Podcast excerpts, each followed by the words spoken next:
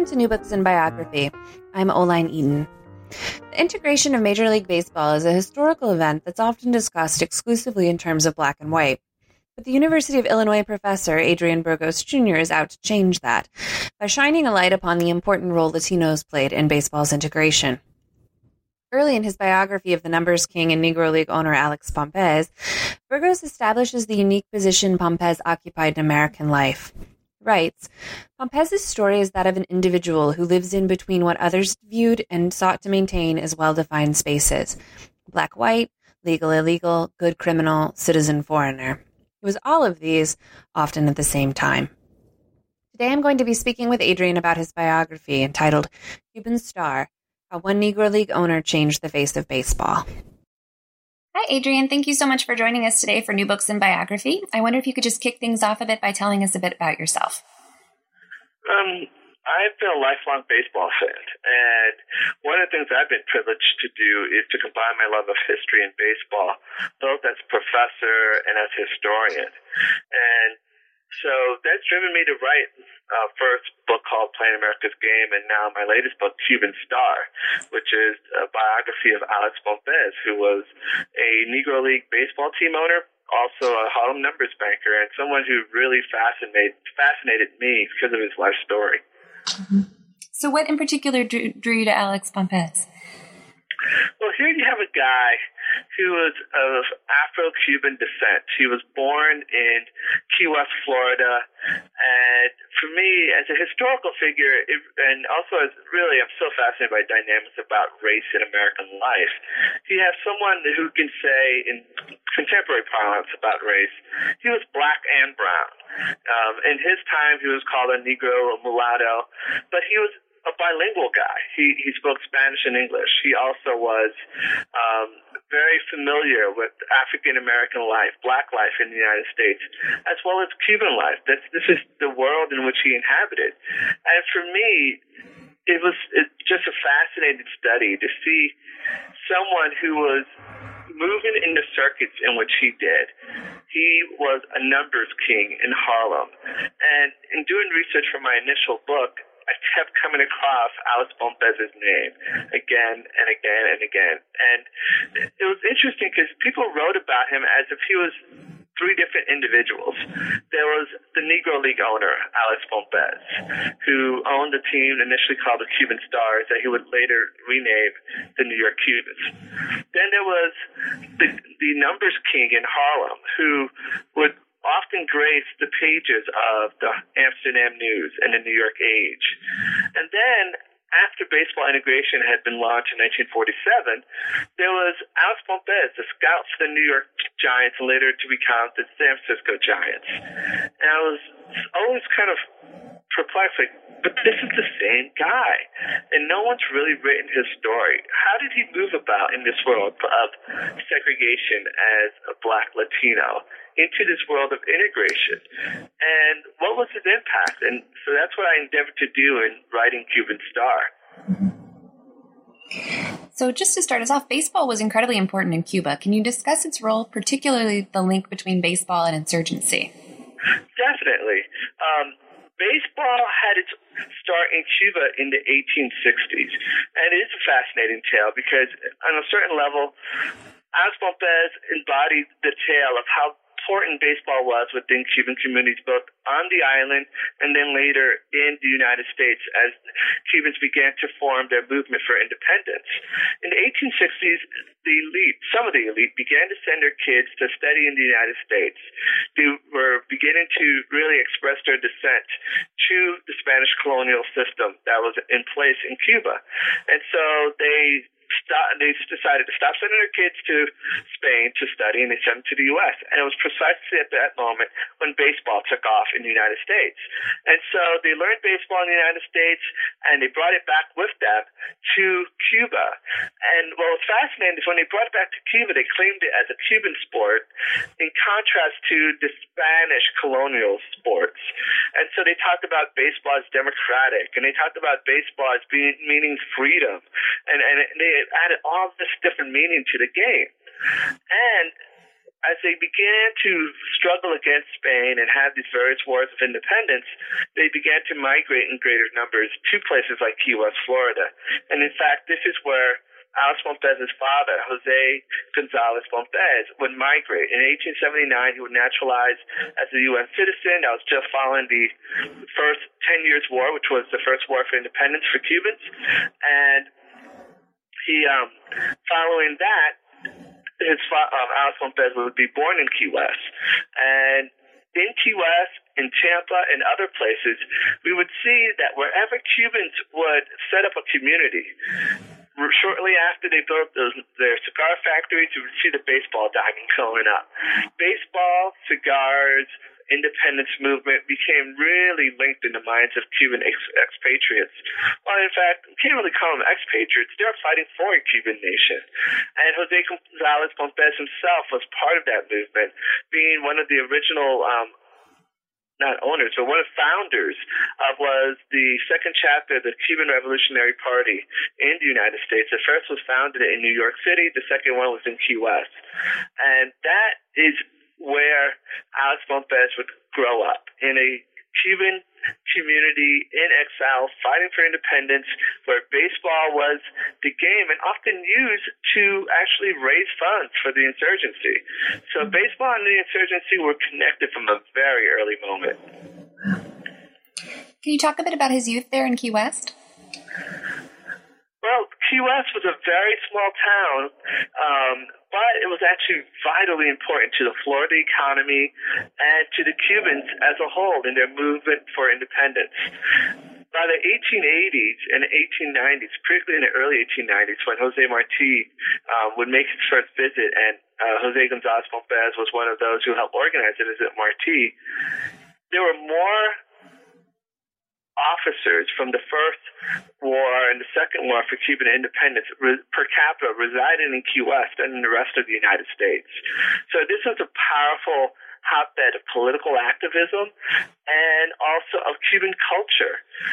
Uh, Alex Pompez's father was actually elected to the Florida State Assembly in 1892. In fact, both members of the um, uh, that represented Monroe County in the Florida State Assembly were Cubans. The Cubans actually ran uh, Cuban on the Democratic ticket and on the Republican ticket, and they voted straight national lines. That is, they voted for their fellow Cubans. Mm-hmm. And so they had the interest very much um, protected in the Florida State Assembly. And so it shows that the Cubans very much had a powerful um, role in politics in Key West. And Yet these Cubans were also learning English. They were naturalized as U.S. citizens. And this is the community in which Alex Pompez would grow up in, where fighting for national independence, fighting for a different vision of what Cuba should be, with someone like Jose Marti coming by and speaking and talking about what and for good of all, and the expression in Spanish was más que blanco, más que negro, more than black, more than white. And It was a different vision, but I I really try to lay out in the Cuban Star that this is kind of form, very formative of who Alex Pompez would become as an adult himself. Mm-hmm. That why he traversed these lines between Cubans and Latinos and African Americans and into the era of integration was because how that Cuban community in which he grew up in in Key West and then later in in Tampa, Florida, was one in which these lines were constantly being blurred is the is the best way to put it. it there was less emphasis on that, uh, on color within the community among those who were pushing for independence. Now, the rise of Jim Crow South would also rear its ugly head um, in the Cuban community, and that too would shape the world in which Alex Pompez uh, would grow up in and ultimately would leave. Um, the Tampa of the 1890s and, and 1900s was very different than the Tampa of 1910 when Alex Pompez would migrate to Harlem. Mm-hmm. So, how did he wind up in Harlem? Well, again, in 1910, we had uh, a series of Italians and Italian immigrants and Italian Americans who had come to Tampa, and along with Cubans, there was this one particular uh, union, uh, labor union group called, in Spanish, it's La Resistencia. In English, it was called the Resistance, and they were trying to organize the cigar workers and, and, and other workers. And what we saw was a, a vigilante committee in Tampa of business uh, interest hired vigilantes and they went out and they lynched a number of these Italian um, organizers, labor organizers. And the word really within the, the Cuban and the Cuban American community, uh, particularly among Afro Cubans, is or was the sentiment was that if Italians, who in their estimation were white, were getting lynched in, you know, and, and put on display for all to see as a warning. How much worse would it be for a black Cuban who who's trying to organize or trying to stand against the power of Jim Crow? And so there was a max uh, mass exodus out of uh, of what was Ybor City by then was the, really the stronghold of, of Afro Cubans in Tampa in 1910 because that's when the lynching occurred, and many of them took flight. This was no place for a black Cuban to reside. Um, what had been the dream of building and maintaining a strong Cuban community had actually been dis- disintegrated with the success of the Cuban independence movement because after the Cuban independence movement was when Jim Crow in Tampa took hold within the Cuban community. And so that's what motivated Alex Pompez to leave, to head up to Harlem. And it was a part of Harlem. It's um, about 8th Avenue um, and between 100 and um, trying to get this right. In any case, they call it Little Ybor, is what the uh, Afro Cubans end up calling it. I think it was 100 in in uh, fourth to like 108th Street, mm-hmm. and they called it Little Ybor because that's where they ended up heading. And that part of Harlem is not Spanish Harlem. It's really in, uh, at the southern edge of Black Harlem, and these and Alex Pompez himself Afro Cubans did not tend to move to what was then Spanish Harlem because Spanish Harlem was an Italian neighborhood that would, and lots of Jewish people who would eventually become a majority Puerto Rican neighborhood, and that's why it was called Spanish. So Alex Pompez came to Harlem right at the point that the numbers game was really taking off. So he entered into the numbers game at the ground floor, and he also used his skills as someone who was bilingual, um, a, a U.S. citizen who was, you know, very aware of what it meant to be black in America, but also fully engrossed in Latino culture, whether it's um, Cuban or uh, some of the other groups that were around in New York City. He arrived right on time to really place himself at the center of this emerging uh, business in Harlem. So, for the non gamblers among us, what does it mean to play numbers and what does it mean to be a numbers king? Well, to play the numbers was, any, you can bet anything from a penny up to uh, multiple dollars, and most numbers bankers would not accept a bet of more than five dollars because it paid off at, at a rate of six hundred to one. So you can in, in 1920s, 1930s money, you know, a five dollar bet would risk you are having to pay thirty let's see, let me get my math correct here. Uh, 30,000? Yeah. So, you know, you, you don't want to uh, take the bet that large. Mm-hmm. But you can bet on any number between zero and 999. And there are dream books that people consulted um, and so that they can interpret your dream and tell you what number seeing a black cat walk across the front of your house at 12 o'clock midnight meant. and, and that was an industry unto itself. And playing the numbers allowed many residents of Harlem and elsewhere, because it wasn't just in Harlem, but throughout New York City and, and also in other major urban urban areas, who provided those who were poor, underemployed, the opportunity should they, and it was called you hit a number. If your number hit, if you bet a nickel, you got thirty dollars. That's that's a couple months' rent mm-hmm. at that time, and so the industry really took off during the depression. And in fact, in the case of Alex Pompez, the the term numbers king was really it, it made um, popular by Claude McKay, the um, great uh, Harlem Renaissance writer. And McKay referred to those um, numbers bankers who did the most business um, as numbers kings and queens, because there was also Madame St. Clair who was um, a numbers queen. And in the case of Alex Pompez in 1932, according to estimates that were made by um, by Thomas Dewey and later on in the trial, his uh, numbers bank was grossing between five and seven million dollars a year. You know, so this is 1932 um, money, uh, and so he was. It was a very uh, lucrative business in terms of gross revenue, but herein lies the issue for most folks in Harlem. And this separated you from being considered a numbers king and a race man and being considered someone like Dutch Schultz as an outsider and abuser of the people is what did you do with your money? Did you reinvest it in the community? Did you ever run off with the, the numbers winnings of someone else when a number hit and you didn't have enough money to cover everything?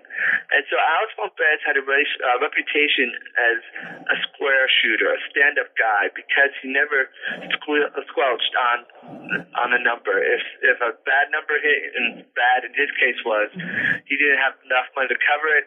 He always came back and would eventually pay off all the betters. And so Pompez had a great reputation within Harlem. And in fact, it was because he ran the Negro League baseball team and he owned restaurants. And he used all these things to help the community. And so, um, he was really, and you see this in the pages of the Amsterdam News and the New York Age, that Pompez was one of Harlem's own, and his team was called the um, the Latins from Manhattan, the Harlem's own baseball club, and he was quite. Ad- by a certain segment admired, and yet numbers bankers had this very um, ambivalence uh, within the Harlem population because you know it was gambling, mm-hmm. you know, and so sometimes some preachers would very much um, speak out against the the numbers racket. On the other hand, the numbers provided employment and and a possibility of making some money for so many Harlem residents that others didn't protest too much the presence of the numbers racket um, because sometimes it was the numbers money that was filling the coffers at the church on Sunday. so, you know, people had to be very careful about speaking too vociferously about the, you know, the damage that, that the numbers were doing to the community. Mm-hmm. Do you have, I'm going to read a little quote because I think it really lays that out very nicely. It's the participation in the underground entrepreneurial sector was part of Pompez's strategic approach to coping with the limitations imposed by racial discrimination within the sporting world and everyday life. He made his personal wealth from his numbers bank operations and funneled earning to finance his baseball operations. I know that he did have a bad number come up once, and that's kind of how he got tied in with Dutch Schultz. Could you talk about that a little bit? Sure. Yeah, and it, it, it, it was all tied up to what was called Black Wednesday. On that day, um, the number 527 hit. And the problem was this was the Wednesday before Thanksgiving. And Thanksgiving, of course, the number, the banks would be closed. And, and the problem would become, can you cover? And Pompez ended up $68,000 short. He couldn't cover. And part of this issue was, you know, how much of your capital was liquid? That is, how much money could you get your hands on after this number hit? And the number was 527. And one of the things I found in doing the research, because uh, people like, you know, why would 527 be such a great number to play and why would so many people play it? Well, 527 basically was, um, in one explanation, there's five name, uh, five letters in the name of Jesus. And after the second day he arose, so if you added five plus two, you had seven And since this was a week of Thanksgiving, that's what many people did. We're going to be thankful and we're going to bet, you know, this religious line. So again, here you see the mixture of, you know, the line ideas of religion, and gambling, whatever people can grab to get those numbers, mm-hmm. they used it. And it hit. And Pompez and many other bankers were left in a lurch because it was very widely played and it, many of them were short and couldn't go t- to the banks and where they had their uh, clean money to go claim it. And so in that case, what happens then is that they had to find someone to cover the short. And this is where when Dutch Schultz swooped in because Schultz had been looking at Harlem's numbers banking system as his place to step in because the Volstead Act was being repealed, prohibition was going, uh, was coming to an end, and you know Schultz has this whole syndicate. What are they going to do with their time after you can't bootleg liquor anymore? And so that's when he turned his eyes to Harlem's numbers banking. And he had been slowly knocking off, and, and this instance mostly not through violence, but actually coercion, many of the numbers kings and incorporating them into his numbers bank. And some of the numbers kings, what they would do is like, look, we're not going to resist you, Dutch. We're I'm, I'm retired, and they would head off to the to the uh, Caribbean islands and retire.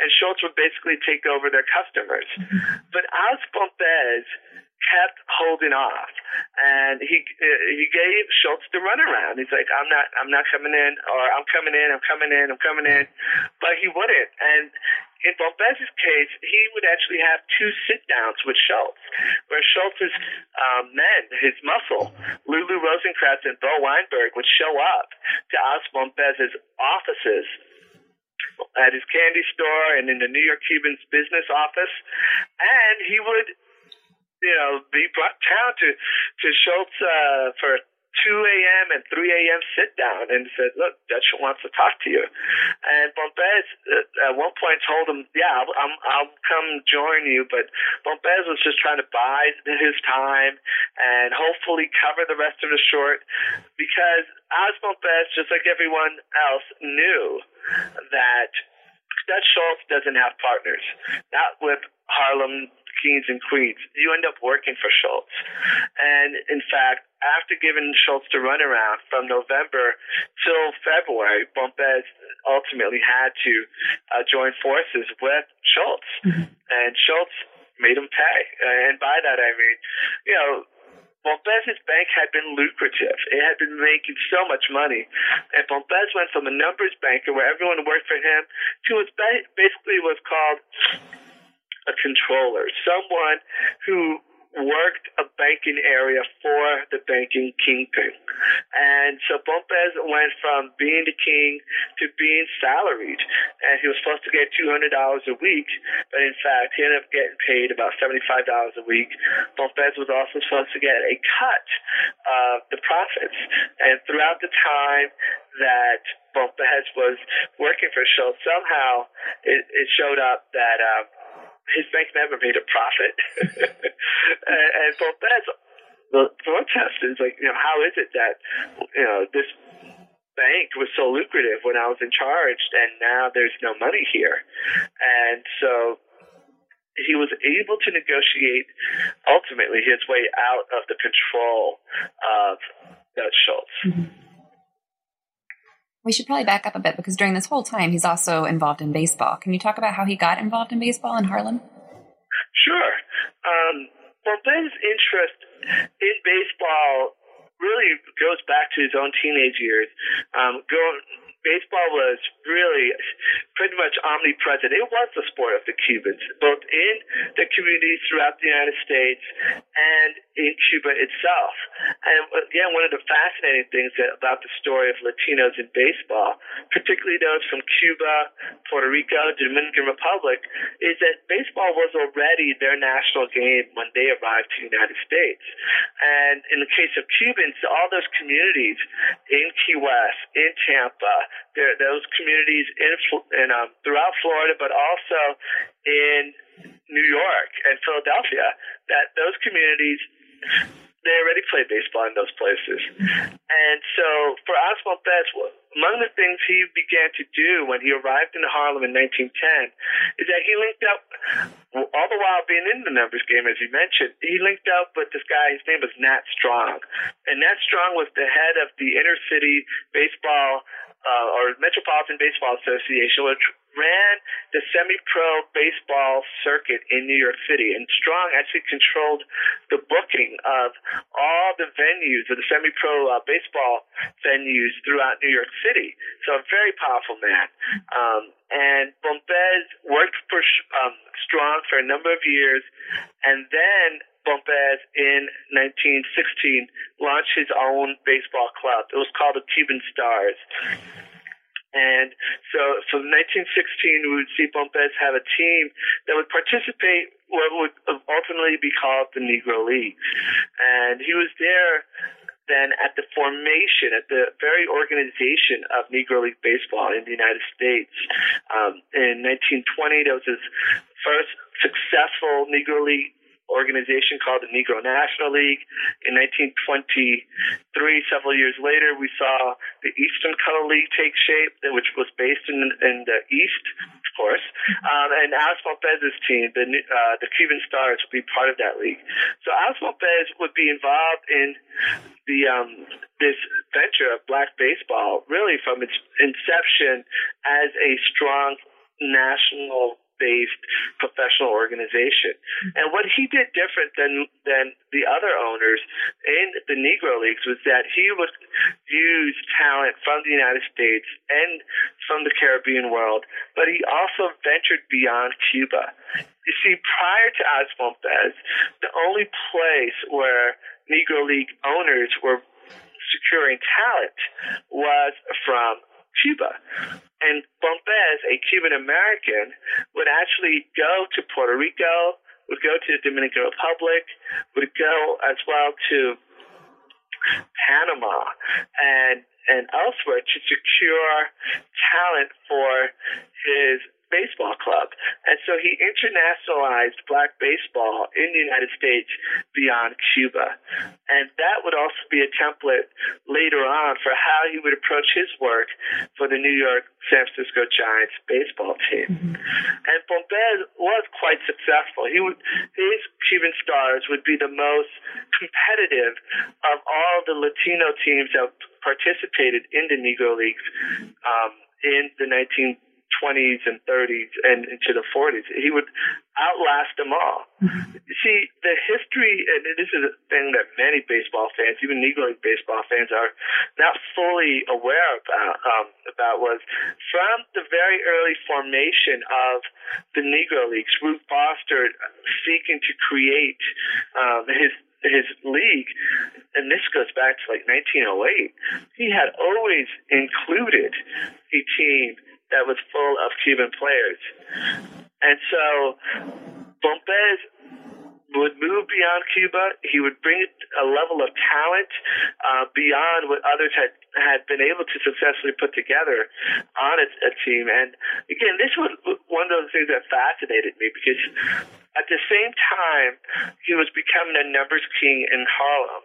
Alex Pompez would travel with his baseball team, and much like the old baseball giant, uh, Connie Mack ran the Philadelphia Athletics as owner and manager, Alex Pompez would be in the dugout with his team managing the team as well. And it's just this image of the numbers king managing the baseball team. It, it, to me, it brings a smile to my face because it really shows his level of involvement in the baseball world and that baseball was not something he just dabbled in.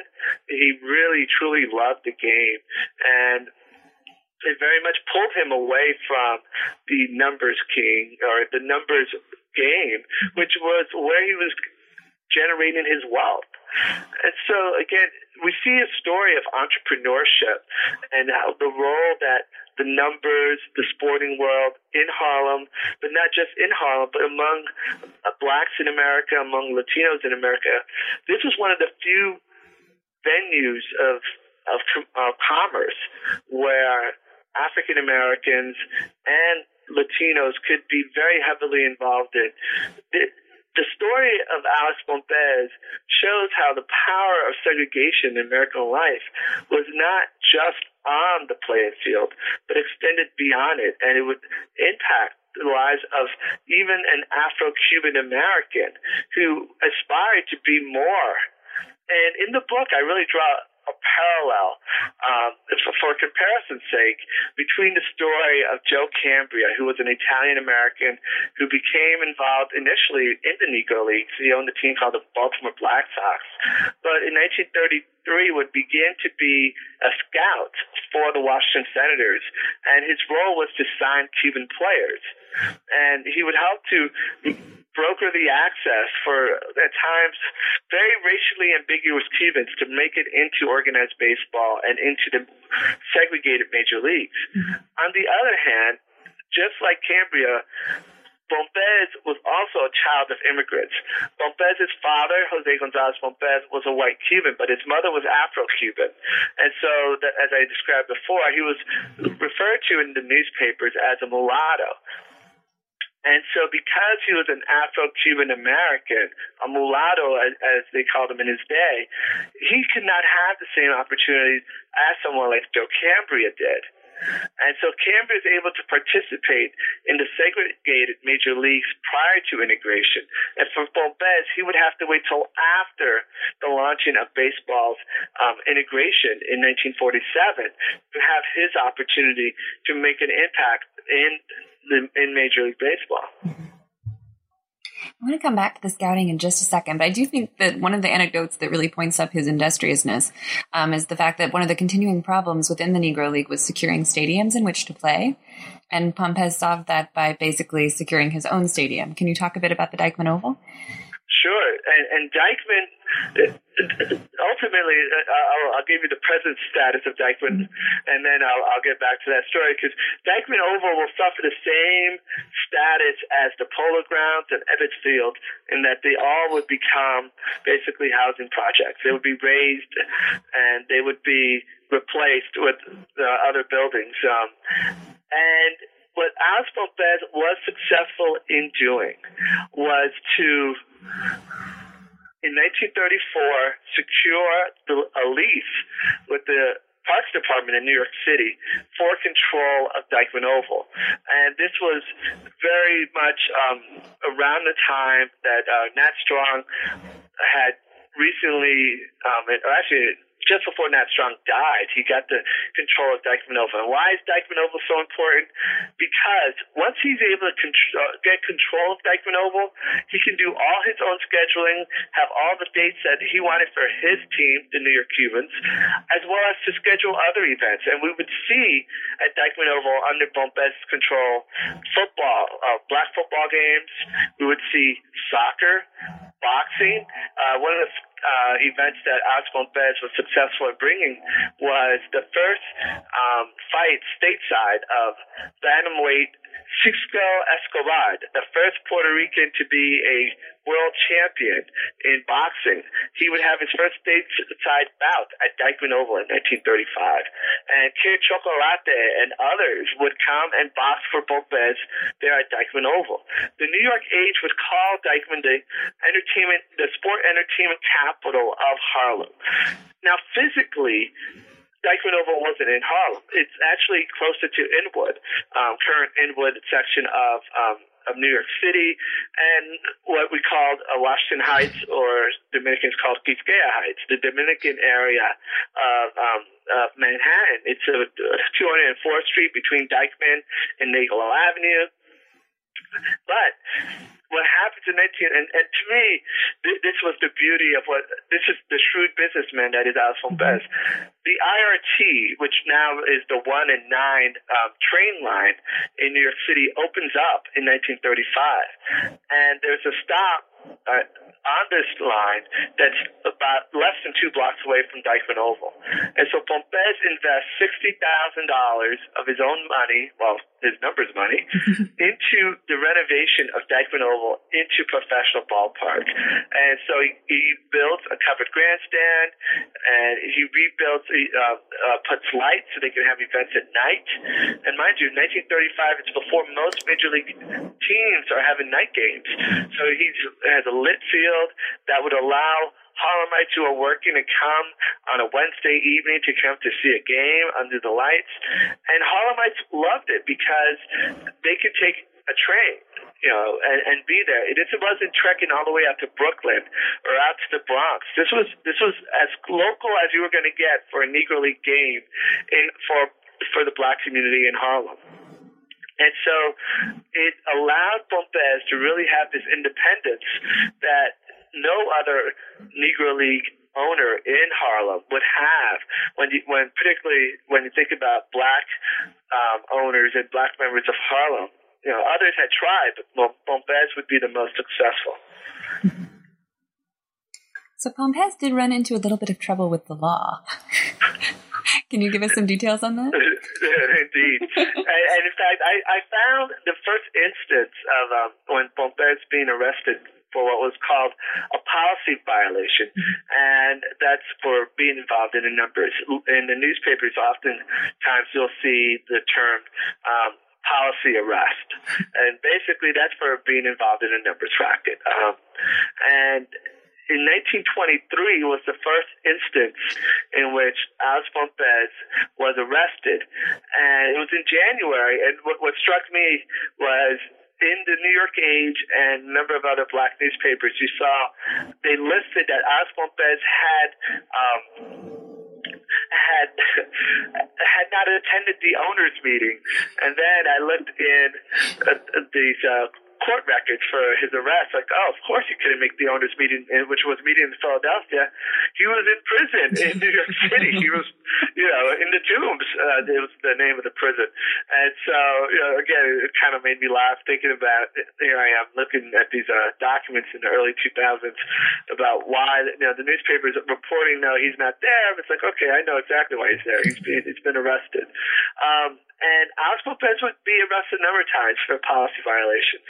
But the big troubles came when Thomas Dewey wanted to squash the numbers racket as he did in, in trying to squash a number of rackets in New York City in the in mid 1930s, uh, mid to late 1930s. This was Dewey was named a special prosecutor, and among the things that he sought to do was to, in fact, eliminate the um, the numbers racket, a number of other uh, rackets, and Pompez was the biggest fish that he wanted to catch so that he could bring down um, uh, Dutch Schultz's outfit.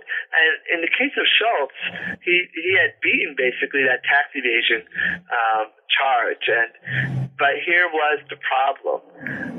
Schultz had been using Harlem's numbers money to defend himself. See, again, what the what the bankers the, typically did was they didn't pocket all the profit. They usually kept somewhere uh, a bit of their money should they ever have a shortage or a short um, or a big number would hit so they can pay everybody off. And Schultz, in creating his syndicate in the numbers racket, was supposed to maintain this money for all the numbers bankers. And what Schultz ended up doing was actually extracting money out of that bank and paying his lawyers and defending himself um, against the tax evasion charge and also paying off police officials, judicial officials, and Democratic Tammany Hall officials to try to ensure that Schultz's operations would not be messed with by the police. And so Pompez and others ultimately were became aware of what Schultz was doing. And this was, was how Pompez was actually able to get out of Schultz's hold because Pompez asked, like, where's my money? This is while, while Schultz was being um, in, Albany. He was on trial for the tax evasion charge, and Pompez demanded, like, I haven't been paid, I haven't gotten what I want, what I'm supposed to have gotten. Where's my money? What's going on here? And that word was communicated via um, George Weinberg, Bo Weinberg's brother, up to Dutch Schultz, and and Schultz says, look, basically this guy's been in trouble. He's a thorn in our side. Let him go we'll get him back later. And so this was in 1934. Um, Pompez is able to get out of the hold of Dutch Schultz, and then Schultz beats the tax evasion charge. LaGuardia makes sure that Schultz doesn't set up shop back in New York City, so Schultz uh, actually goes across the water to Newark, New Jersey, and ultimately is shot, killed at the Chop House in Newark. But what since Dewey could not get Schultz, he wanted to get the next big thing. Who was that political figure who was actually negotiating the access to the police, to judicial fi- uh, figures and um, and politicians in New York City and that was a guy that was named Jimmy Hines. And so, since Pompez had seen much of what was going on in Schultz's operation, because in fact Pompez was the biggest numbers king that Schultz had had been had successfully gotten into the syndicate in the 1932 and 33. Dewey went after Schultz. I mean, Dewey went after Pompez to try to get him to turn state's evidence, and Pompez didn't want to do it. And so what we see is in 1937, Dewey gets, in January of 37, Dewey gets an indictment against Pompez for his policy violation, but also for conspiracy and this was to extort money to pay protection um, from all the other numbers banker. Basically, was saying that Pompez was a partner with Schultz in extracting money from all of these other numbers bankers, and Pompez flees. He flees to Mexico and was able to hide away for several months in Mexico, but ultimately was caught by uh, federal the federal police in Mexico. And uh, again, Pompez had a good law team as well as a good baseball team because Pompez lawyers were able to use the Mexican um, system of law, which was kind of a federal system, um, and he was able to stay the, the uh, writ of extradition for six months by having his lawyers refile whenever one was turned down. Um, they fought. It took about 72 hours before a judge would. Uh, would give they would give the stay and say in 72 hours we'll give a ruling, and they kept refiling in a different federal district. And so in the in terms of how their law system works, he was able to do this in 13 different states, um, but it kept extending the time, extending the time, extending the time, and ultimately. Um, Dewey decides, you know, we, we have to offer this guy the opportunity to turn state's evidence and not fear prosecution. And Dewey pulls what's one of the very first October surprise because on October 31st, Pompez arrives back into Penn Station. The newspapers, the New York Times, and other papers would pronounce that Dewey gets his man. And Dewey was running for district attorney at this point, and that was the biggest fish. And that helped propel Tom Dewey to become district attorney, successfully bringing Pompez back from Mexico as state's evidence, and you know that he was that tenacity of getting his man, and that he was going to end corruption. And so Pompez was in the middle of this trial of Jimmy Hines, and it was in fact a pivotal figure in what Tom Dewey had set out to do and first become a district attorney and ultimately become governor of New York. Uh, we're slowly running out of time, so I wanted to hit up on a couple things before we end. Um, could you talk about Pompez's legacy in Major League Baseball and with the Negro League? Just kind of an overview. Sure. Alex Pompez was the most important figure in the incorporation of Latino talent into U.S. professional baseball, from the era of the Negro Leagues to the era of, of integrated Major League Baseball. He would do the same thing that he did in as a scout for the San Francisco Giants organization that he had done in the Negro Leagues. He branched out beyond what was familiar to others, and that was Cuba. He signed the first Dominicans who would appear not only in the Negro Leagues, but the most significant Dominican players that would be the first wave of players in the major leagues. And those players were Juan Marichal and Felipe Alou, his brother um, Mateo Alou and Jesus Alou, and other, so like Manny Mota. And he would also sign Orlando Cepeda and other many other Latino greats. He actually had signed um, the uh, Chicago great uh, White Sox player, Minnie Minoso, when he was in the Negro Leagues. He brought a young Minnie Minoso out of the Negro uh, into the Negro Leagues uh, in 1945, and so Alex Pompez had a, an, a very astute ability to find Latino talent, but also to branch beyond what others were doing, and that gave him a great advantage for others. And you know, among the individuals that are in the Baseball Hall of Fame, I dare say he's connected to more than any other individual in terms of how they got into uh, professional baseball or into the major leagues. Um, and so Pompez really played this important role in helping for many Latino players to make it in. But the other significance was because he was black and Latino, the, the San Francisco Giants actually made a lot of accommodations for how to deal with incorporating these black and Latino players into the, the, the major leagues. And more specifically for the black Latinos, here you have someone who's very familiar with how race operated in the South and throughout the United States, given his many years of service as an owner in the Negro Leagues. And so Alex Pompez would have Spanish language classes for the newly arrived Latino players so that they would become more familiar with life for uh, life in America. And then he would also try to mentor many of these players, and many ball players like Manny Mota and Felipe Alou would talk and, and talk to me uh, about what role and importance it meant to have a, a black Latino to talk to them about life in the United States as a Latino, as a black man, so that they could deal with the cultural adjustment. And for many of them, that was an important difference between their staying and their leaving the United States.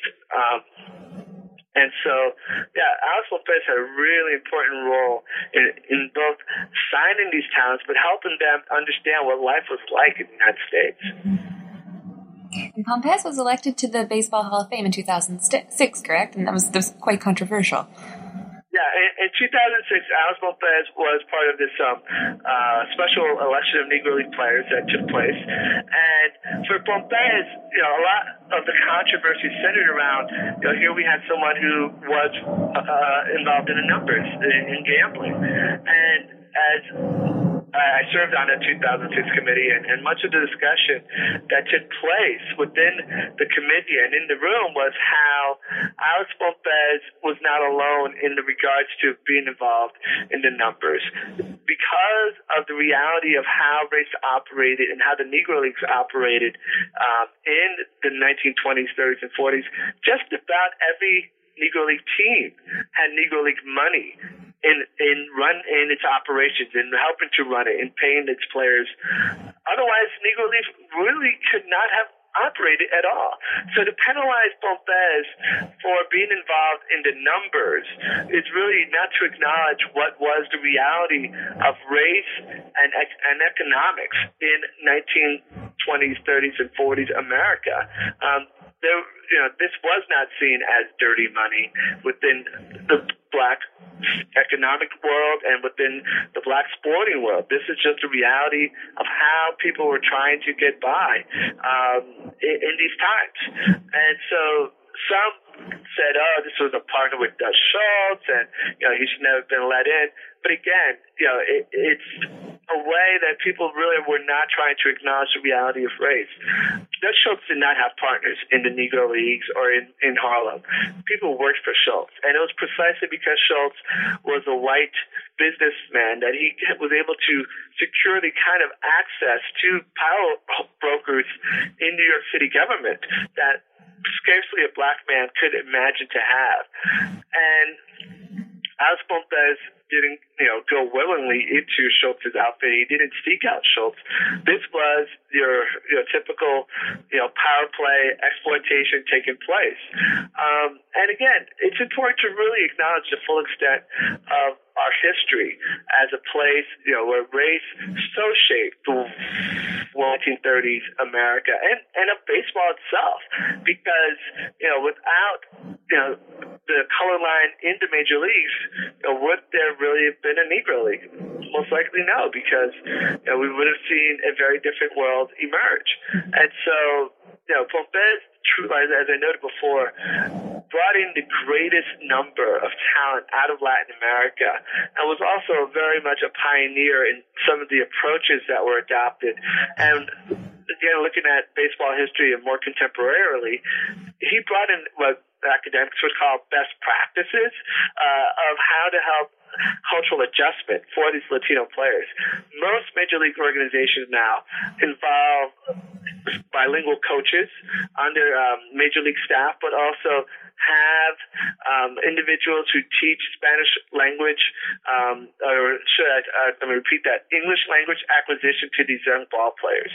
And so a number of the things that Alex Pompez was doing with his players in the 1920s and 30s and 40s, major league teams wouldn't really pick up until the 1990s and the 2000s. And, you know, again, for me, it's very fascinating that his role in how we ought to think about race, identity, and even what it means to be black and brown in America, and what and how Alex Pompez used that to transform and, in fact, to improve the black world of baseball and and Black Harlem itself.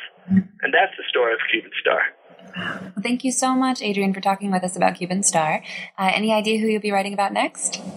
Well, fact, um, I, my next project is geared at looking at the story of integration in Chicago, both on the baseball field and talking about Minnie Minoso and Ernie Banks as the two great black ball players who become really icons of sport in Chicago.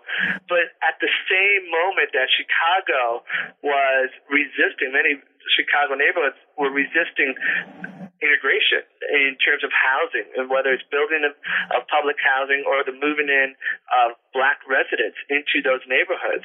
And for me, as a historian, I am so fascinated by the whole story of integration. Its promise, the, the, the, the dream of integration, what it was supposed to mean, and yet how did people react to that when it came to their door, when it came to their neighborhood? And so to this day, Ernie Banks and Minnie Minoso are beloved in Chicago by people who may not have loved to see someone who looked like Banks or Minoso moving in next door. So it's an incredible story, I think, of what was going on in America during that, that period, and more more specifically, what's going on in Chicago. So that's that's what I want to look at next.